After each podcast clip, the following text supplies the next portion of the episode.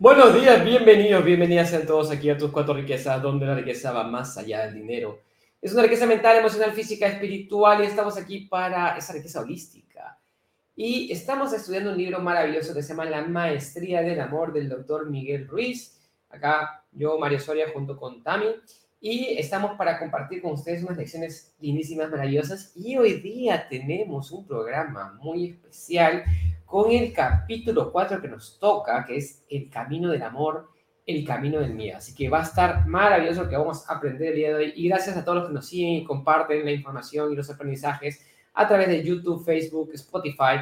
Y pueden ver esta información en las repeticiones en nuestro canal de cuatroriquezas.com. Así que bienvenidos sean todos. Gracias por estar aquí. ¿Cómo estás también? Muy buenos días. Buenos días, Mario contentísima con este, este capítulo, que es un capítulo muy lindo, pero también quiero contarles que el día de ayer ya iniciamos con nuestra décima, décima promoción. Bueno, de los últimos tres años sí, décima, promoción de certificación de líder. Décima ya, wow, Dios mío, más de 100 líderes con nosotros y esta es una nueva promoción que acabamos de iniciar ayer. Ha sido hermoso porque nos hemos ido conociendo, ya hemos ido aprendiendo sobre reglas, hemos ido eh, entendiendo un poquito sobre lo que se viene. Y el día de ayer nomás fue espectacular, espectacular y decían, wow, si así iniciamos, imagínate. Y, y eso era algo que siempre les digo cuando inician. Las expectativas reducen la felicidad. Déjate llevar, nada más, déjate llevar en el proceso y es lo mejor que podemos hacer en toda la vida. Porque justo de eso vamos a hablar en el capítulo del día de hoy, sobre esas expectativas, sobre ese, como veíamos en el capítulo de ayer, a quién le entregamos la felicidad, cómo es que nosotros tenemos que hacernos cargo de nuestra felicidad, de nuestras cosas, hacernos responsables todo lo que sentimos, de la felicidad que podemos emanar y todo este mundo maravilloso. Así que el día de hoy vamos a continuar con este programa lindo y estoy contenta porque de aquí nos vamos a la playa. Sí. ¿Cómo comenzamos, Mario? Bien, entonces vamos a, vamos a ir porque este libro realmente tiene tantas lecciones súper lindas que es difícil resumirlo, así que, y es entender el contexto, el camino porque el modo que nos enseña el doctor Ruiz es en modo de historias, así que vamos a entender las historias y entender lo que está pasando acá. Dice, toda tu vida no es más que un sueño, vives inmerso en una fantasía, en lo que todo lo que sabes sobre ti mismo solo es verdad para ti. Tu verdad no es la verdad de nadie más, y eso incluye a tus propios hijos o a tus propios padres. Piensa sencillamente en lo que tú crees acerca de ti mismo y en lo que tu madre cree de ti. Ella dice conocerte muy bien, pero en realidad no tiene ni idea de quién eres. Tú sabes que no lo sabe. Por otro lado, tú puedes creer que conoces a tu madre muy bien, pero no tienes ni idea de quién es realmente. En su mente guarda todas esas fantasías que nunca compartió con nadie. No tienes la menor idea de lo que hay en su mente. Si analizas tu propia vida intentas recordar lo que hacías cuando tenías 11, 12 años, comprobarás que a duras penas recuerdas más del 5% de las cosas que has hecho. Rememorarás las más importantes, por supuesto, cosas como tu nombre, porque es algo que se repite constantemente, pero en ocasiones hasta te olvidas del nombre de tus hijos o del de tus amigos. Eso ocurre porque tu vida se compone de sueños. Una infinidad de pequeños sueños que cambian constantemente. Los sueños tienden a disolverse y por esta razón olvidamos con tanta facilidad. Todo ser humano tiene un sueño personal de la vida y ese sueño es completamente diferente del sueño de cualquier otra persona. Soñamos en concordancia con todas las creencias que tenemos y modificamos nuestro sueño según sea nuestra manera de juzgar, según sean nuestras heridas. A eso se debe que los sueños nunca sean iguales para dos personas. En una relación podemos fingir que somos iguales, que pensamos de la misma manera, que sentimos lo mismo, que soñamos lo mismo, pero eso es del todo imposible. Hay dos soñadores con dos sueños. Cada soñador soñará su sueño a su manera. Este es el motivo por el cual necesitamos aceptar las diferencias que existen entre dos soñadores. Necesitamos respetar el sueño de cada uno. Es posible mantener miles de relaciones a la vez, pero cada una de esas relaciones es solo entre dos personas y no más. Yo tengo una relación con cada uno de mis amigos y solo tiene lugar entre dos. ¿Qué nos dices hasta aquí también? Varias cosas aquí que rescato. Una de ellas es esa percepción que uno tiene, esas cosas que acumulamos, que guardamos, que creemos que conocemos a la otra persona, pero en realidad no es así, es completamente falso porque no podemos entrar en la cabecita de otra persona, ¿no? Y como estos recuerdos también de la infancia nos lleva a, generar cosas bonitas o cosas no tan bonitas. Entonces, por ejemplo, yo ayer tuve un antojito, ese antojito de un tamalito, que es un plato acá de, como una entrada de Perú, ¿no? Y yo decía, pero ¿por qué quiero tanto este tamalito? Y inclusive en el supermercado a Mario le dijeron, tienes que comprarle, si no, pobrecito ese bebé. y yo, sí quiero mi tamalito. Entonces después me puse a recordar qué es lo que me traía de ese recuerdo del tamalito. Yo iba comiendo, que no invité a nadie, por cierto. iba recordando cómo esto me llevaba, me transportaba a este, cuando yo tenía que 10 años y estaba en el colegio, mi mamá tenía la concepción del kiosco y vendía estos tamales y hacía muchas colas y yo jugaba y yo reía y ayudaba a mi mamá y estaba así y no sé, pero todo eso me vino así a la cabeza y empecé a soñar y otra vez estaba ahí yo como esa niña de 10 años jugando, riendo, ayudando a mamá y era feliz, ¿no? Porque son esos recuerdos que te llevan. Pero también, Mario, cuando hemos trabajado mapa de sueños y todo este con, con las meditaciones y, y en conjunto y a veces en pareja, la importancia de trabajar un mapa de sueños personal y el otro hacerlo ya en pareja. ¿Por qué? Porque hemos visto que a veces caemos en el error de que decimos, no, pero es que nosotros ya somos esposos, somos novios o somos hermanos, no sé, pero se quiere trabajar en pareja, pero cada uno tiene sueños distintos. Pero tú, por no querer hacer eh, sentir mal a la otra persona, le dices, no, ya, vamos a donde tú quieres, hay que comprar lo que tú quieres, ¿no? Y entonces empieza a generar ahí algo de, eh, a veces, frustración o a veces un sentimiento de, no, ya, ¿para qué ese sueño no me gusta? Mejor no lo avanzo. Entonces es importante trabajar de manera individual en cada uno de nuestros sueños, de nuestros objetivos, porque todos vibramos de manera distinta, que después se complementen y se puedan fusionar, eso es otra parte del proceso, pero lo inicial es sacar todo lo que hay en, en, ti, en tu vibración, en tu mente, en tu cuerpo, en tu corazón, en todo, para que puedas sentirte feliz y volver a reconectarte con esa parte de tu amor propio, de tu amor a ti mismo. Así que me encanta esa parte, Mario. Y lo que nos dice es, cada relación es de dos. Cada sueño, son, vivimos un gran sueño, y cada sueño es un sueño con, de, de dos cada relación es de dos. Yo con cada una de esas personas, tú con cada una de esas personas que tú que pasan en tu vida. Y, esto es, es, sumamente, sumamente interesante, ¿no? Sumamente interesante. ¿Por qué? Porque me encanta este ejemplo que hace con la madre. Oye, tú crees que conoces a tu madre. Tu madre cree que conoce a ti. ¿Cuántos de ustedes saben que su madre no, lo, no los conoce totalmente? Y le esconden, y, varios secretos tienen por ahí, ¿no? Entonces, y, más, y lo que dice acá es con eso su mente, sus deseos, sus aspiraciones. Y lo mismo pasa con todas nuestras relaciones. Si tu madre, que es, digamos, muy cercana a ti, que te vio, que como dice mi mamá, este, yo te di a luz, yo te traje al mundo, ¿no? Entonces, este, que tienen esa, esa relación tan íntima, este, no te conoce a plenitud, tú te imaginas, tú esperas que tu pareja te conozca a plenitud, peor todavía. A veces ni uno mismo se conoce. Ni uno, bien, entonces, tengo una relación, dice el doctor, tengo una relación con cada uno de mis hijos y cada relación es completamente distinta a las otras. Según el modo en que sueñen, estas dos personas se creará la dirección del sueño que denominan relación. Cada relación que tenemos con mamá, papá, hermanos, hermanas, amigos es única porque soñamos un pequeño sueño juntos. Toda relación se convierte en un ser vivo que ha sido engendrado por dos soñadores. De la misma manera que tu cuerpo está hecho de células, tus sueños están hechos de emociones. Existen dos fuentes principales para las emociones una es el miedo y todas las emociones que surgen de él, y la otra es el amor. Y todas las emociones que emanan de él. Experimentamos ambas emociones, pero en la gente corriente, la que predomina es el miedo. Podría decirse que en este mundo el tipo normal de relación está compuesto por 95% de miedo y un 5% de amor. Esto cambia según las personas, por supuesto, pero aun cuando el miedo ocupe el 60% y el amor 40%, todavía seguirá siendo bastante miedo. Para comprender mejor estas emociones, describiré determinadas características sobre el amor y sobre el miedo que yo denomino el camino del amor y el camino del miedo.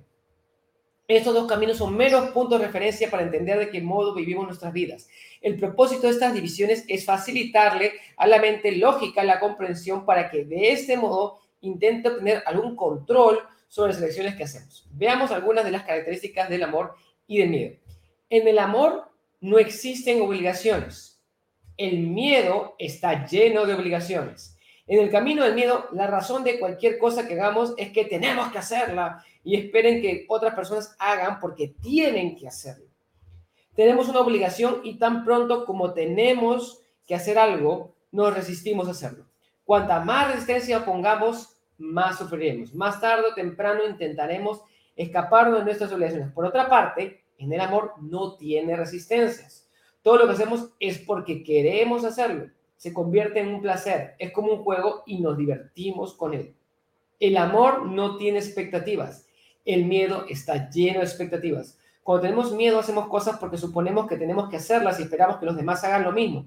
Esa es la razón por la que el miedo provoca dolor y el amor no. Esperamos algo y si no tiene lugar nos sentimos heridos. No es justo. Culpamos a los demás por no satisfacer nuestras expectativas. Cuando amamos no tenemos expectativas cuando hacemos algo es porque queremos y si los demás lo hacen o no es porque quieren o no quieren hacerlo. Y no nos lo tomamos como algo personal. Cuando no esperamos que suceda nada y no sucede nada, no nos llama la atención.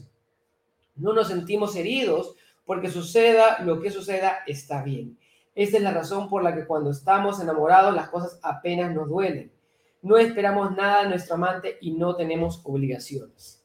El amor se basa en el respeto el miedo no respeta nada, ni tan siquiera se respeta a sí mismo. Desde el momento que yo siento lástima por ti, dejo de respetarte porque creo que no eres capaz de hacer tus propias elecciones. Y cuando empiezo a hacer las elecciones por ti, te pierdo el respeto de todo. Entonces, como no te respeto, intento controlarte. Para poner un ejemplo, podríamos decir que la mayoría de las veces en las que les decimos a nuestros hijos cómo deben vivir su vida es porque no los respetamos. Sentimos lástima de ellos e intentamos hacer lo que deberían hacer por sí mismos. Por otro lado, cuando yo me respeto a mí mismo, siento lástima, no me respeto a mí mismo, perdón, siento lástima a mí mismo, pienso que no soy lo bastante bueno para desenvolverme en este mundo. Pero, ¿cómo puedo, cómo puedes saber una cosa así si no te respetas a ti mismo? Si no dejas de decirte, pobre mí, no soy lo suficientemente fuerte, no soy lo suficientemente inteligente, no soy lo suficientemente guapo, no puedo hacerlo. La autocompasión proviene de la falta de respeto. El amor no tiene piedad, no siente lástima por nadie, pero tiene compasión. El miedo está lleno de pena, siente lástima por todos. Tú sientes lástima por mí cuando no me respetas, cuando piensas que no soy lo bastante fuerte para desenvolver por ti mismo. Por el contrario, el amor respeta. Te amo, sé que puedes hacerlo, sé que eres lo suficientemente fuerte, lo suficientemente inteligente y estás lo suficientemente capacitado para hacer tus propias elecciones. Yo no tengo que decir que, hacerlo por ti. Tú puedes conseguirlo. Si te caes, te entenderé, te ayudaré, te levantaré, te, te diré, puedes hacerlo, adelante. Eso es compasión, pero tener compasión no es lo mismo que sentir lástima. La compasión proviene del respeto y del amor. El sentimiento de lástima proviene de la falta de respeto y del miedo. Hasta aquí. ¡Wow! ¡Wow! ¿Cuántas lecciones? Lecciones como las expectativas, el respeto, el amor, el miedo, la mentira. ¡Wow! ¡Cuántas cosas maravillosas! Y aquí una de las cosas que les decía al inicio, ¿no? Es que las expectativas reducen la felicidad. Y es justo lo que nos está diciendo aquí el doctor Miguel Ruiz, ¿no? ¿Y cómo, cómo se ve esto, no? Eh, por ejemplo, tú dices ayer, ¿no? Que, iniciaban todas las personas diciendo, wow, qué lindo, ya quiero entrar en este proceso, y cómo va a ser, y tengo muchas expectativas porque voy a cambiar y por qué voy a hacer. ¿Y qué pasa si eso no sucede? Es la pregunta. ¿Qué pasa si tú te conoces con alguien, ya sea un chico, ya sea una chica, y dices, wow, es maravilloso, es lo mejor, es el príncipe azul, es mi reina, y, y, haces muchas expectativas? Pero eso fue cuando le conociste un día, dos días, pasa un mes, pasa dos meses, no, ya no es. Y esas expectativas que tú tenías sobre esta otra persona simplemente uh, empiezan a caer. Y como ya veríamos en otros capítulos, es el tema de nuestra percepción. El hecho de decir que tú estás viendo cosas que solamente tú ves, que no necesariamente son de la otra persona. Y cuando esto sucede, se genera esa expectativa de algo más, de que algo viene, de que algo vas a tener. Pero cuando esto no ocurre, nosotros decimos que viene el pincha globo y y te desinfla. ¿Y cómo te quedas después de esto? Te quedas triste, te quedas mal, te quedas melancólico y entonces toda la felicidad que tenías se viene abajo. Eso no es amor. Es un claro ejemplo de que eso no es amor. Porque el amor va más allá de eso. El amor es algo que nos dice el doctor Miguel Ruiz, acepta las cosas, tal como eres, tal como son, y no tiene esa expectativa. Por lo tanto, no va a desinflarse en algún momento, sino que se va a mantener. Y también otra cosa muy importante, Mario, es, me, me, pasa como, como mamá, ¿no? El hecho de que a veces vienen los hijos y nos dicen, tengo este problema, no sé cómo solucionarlo, ayúdame mamá, ayúdame, ayúdame. Y los papás, en mi caso, como mamá, digo, pobrecita, mijita. Grave error. Primero, pobrecita.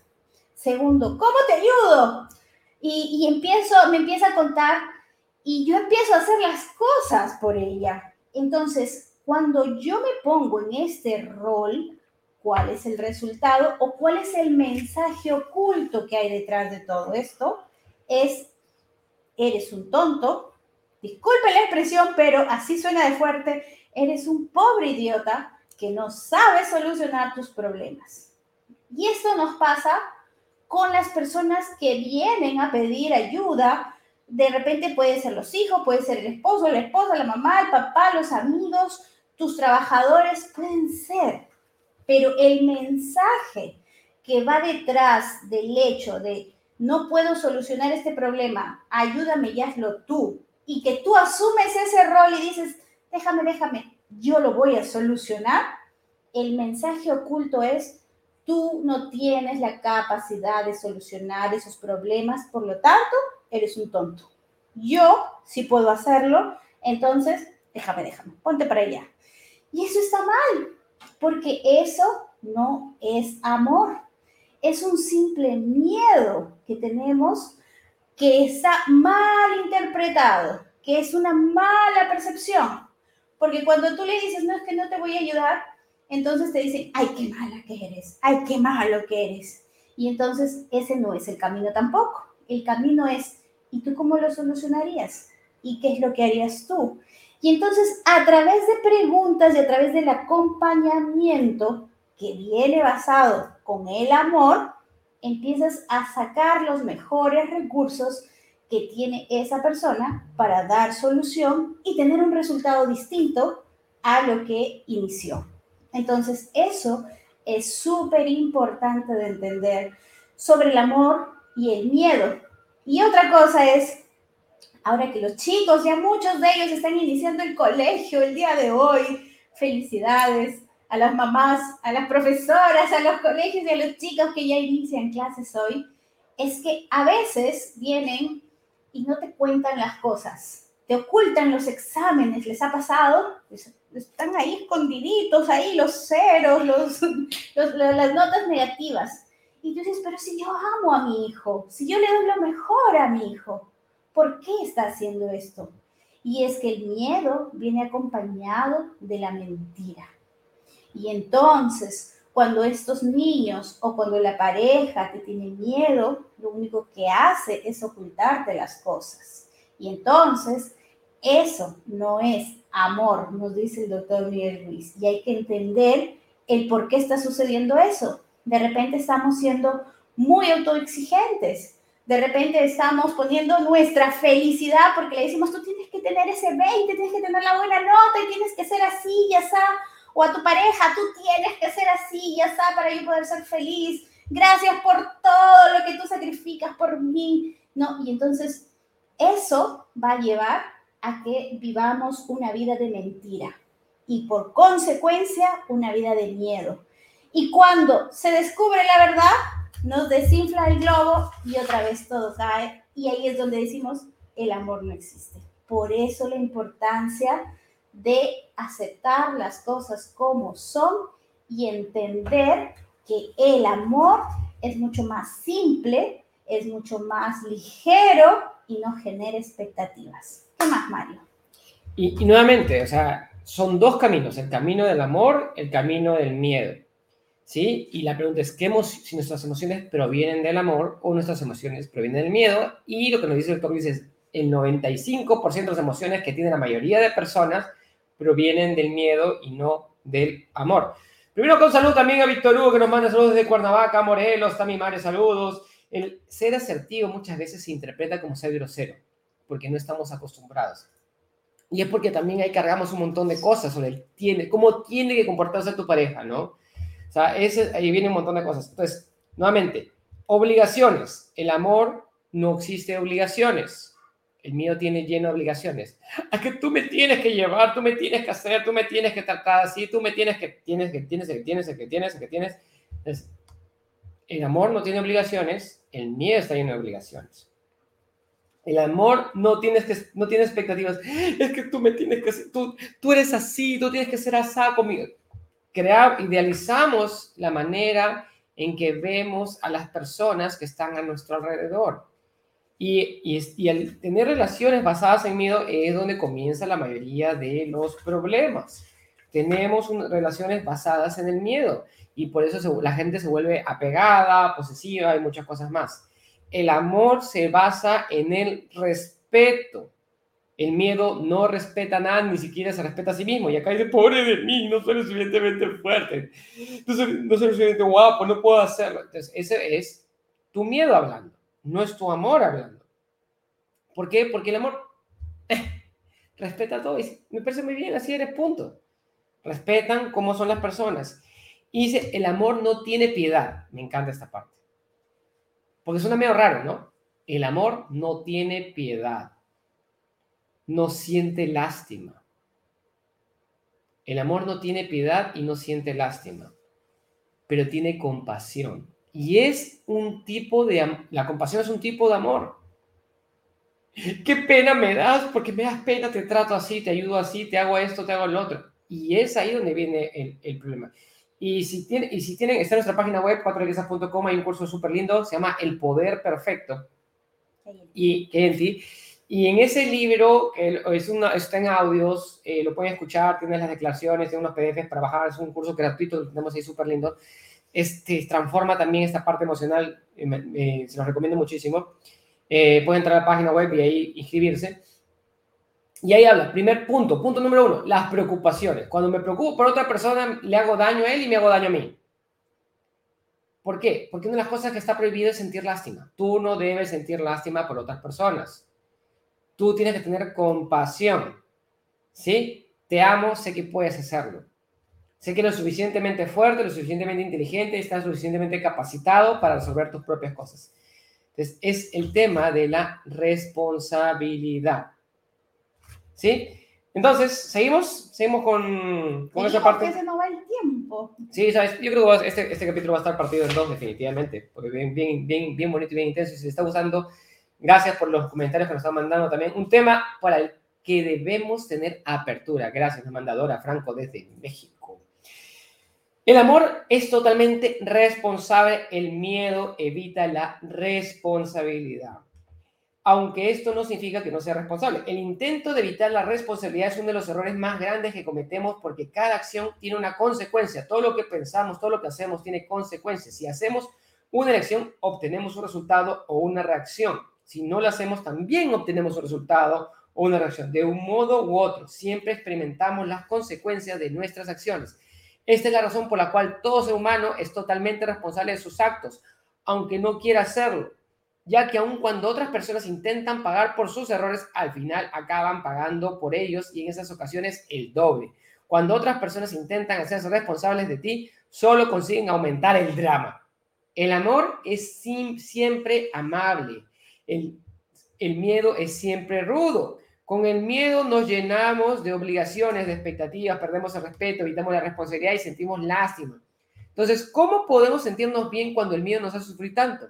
Nos sentimos víctimas por todo, enfadados, tristes, celosos, traicionados. El enfado no es otra cosa que el miedo cubierto con una máscara. La tristeza también es el miedo cubierto con una máscara. Los celos son el miedo cubierto con una máscara. Y con todas esas emociones que provienen del miedo, y que nos causan sufrimiento, únicamente somos capaces de fingir la amabilidad. No somos amables porque no nos sentimos bien y tampoco somos felices. Si estás en el camino del amor, no tienes obligaciones, no tienes expectativas, no sientes lástima de ti mismo ni de tu pareja.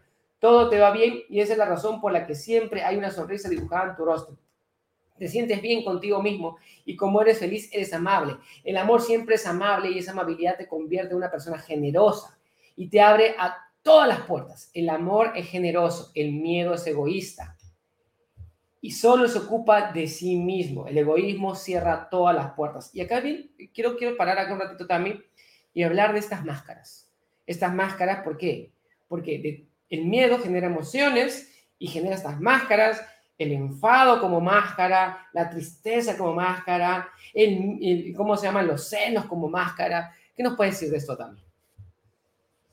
Que vivimos llenos de máscaras muchas veces, ¿no? Y es como, como cuando aprendí en la universidad esta parte de la yesta, nosotros somos un todo, ¿no? Y si lo comparamos, nos convertimos muchas veces como, como en una cebolla. No sé si conocen todos una cebolla, la que tiene varias capitas, pero no sé si ustedes, díganme, ah, realmente saben que la cebolla tiene como como un núcleo, como una célula dentro que ni siquiera la conocemos, somos imperceptibles, solamente la cortamos y sabemos de la existencia de la cebolla cuando lloramos y estás cortando la cebolla para la ensalada y estás llore y llore, ¿no? Pero ¿cuál es esta relación? Muchas veces en nuestro proceso de nuestro camino de vida empezamos a generar estas máscaras, yo lo llamo capas viene una capa, viene otra capa, viene otra capa. Y entonces, por ejemplo, cuando eras joven, eh, tu mejor amiga, tu mejor amigo, de repente no fue lo que tú creías que, te, iba a ser, con toda esa, eh, e, esa historia que tenían solamente entre ustedes dos y te generó ese dolor y entonces empiezas a generar una capa. De pronto, mamá o papá tienen un problema, una discusión, tú crees que es por tu culpa, ya lo veíamos anteriormente y de pronto creas otra capa. A lo mejor luego te enamoras y en ese amor incondicional que tú das todo, la otra persona no lo da y entonces te sientes mal y hay mentiras y hay traiciones y, con, y otra capa. Y finalmente llega un punto de nuestra vida que estamos cubiertos de capas, capas, capas que hemos ido construyendo o estas máscaras que nos dice el doctor Miguel Luis. ¿Y esto qué hace? Que el núcleo que está dentro, que esa pepita que está ahí, que es la parte del corazón de la cebollita, que es parte de nuestro propósito de vida, se ve cubierto de capas y de capas y de capas. Y llega un momento tal que tú ya desconoces cuál es este propósito, cuál es esta semilla. Y simplemente vives una vida llena de máscaras, de capas, que te han alejado a realmente entender quién eres tú, por qué estás aquí, cuál es tu propósito y mucho más te alejan del amor propio que tienes.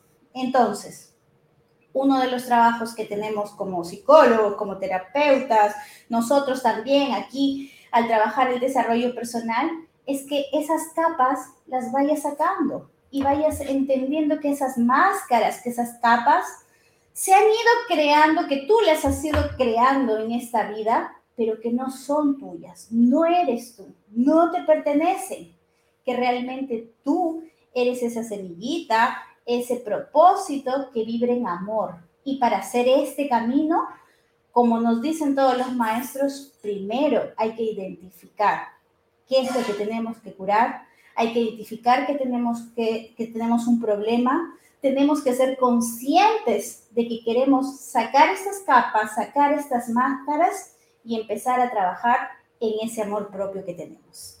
Eso, Mario, se nos acabó el programa. y espero que lo estén disfrutando y, a mí me encanta esta parte de las, de las máscaras y de las capas. O sea, ¿por qué? Porque es como la fachada de tu casa. Yo lo aprendí de, de la filosofía oriental, es como la fachada de tu casa. Tú tienes diferentes fachadas. Tienes la fachada en tu trabajo, la fachada en tu casa, la fachada con tu familia, tu fachada personal. Y la pregunta es, ¿quién eres tú realmente? Y si tus fachadas, tus máscaras han sido creadas por miedo, es donde resulta el problema. Es donde resulta el problema. Y, estamos en una época muy importante, estamos en una época de cambios. Y en, este, en esa época de cambios y transformación del ser, tenemos que identificar realmente quiénes somos, porque somos seres auténticos, somos seres genuinos, y es encontrar realmente desde, desde nuestro corazón quiénes somos. ¿Y, cuán, y pregúntate, ¿esto lo hago por miedo o por amor? Y esta es la pregunta que quiero que te lleves el día de hoy.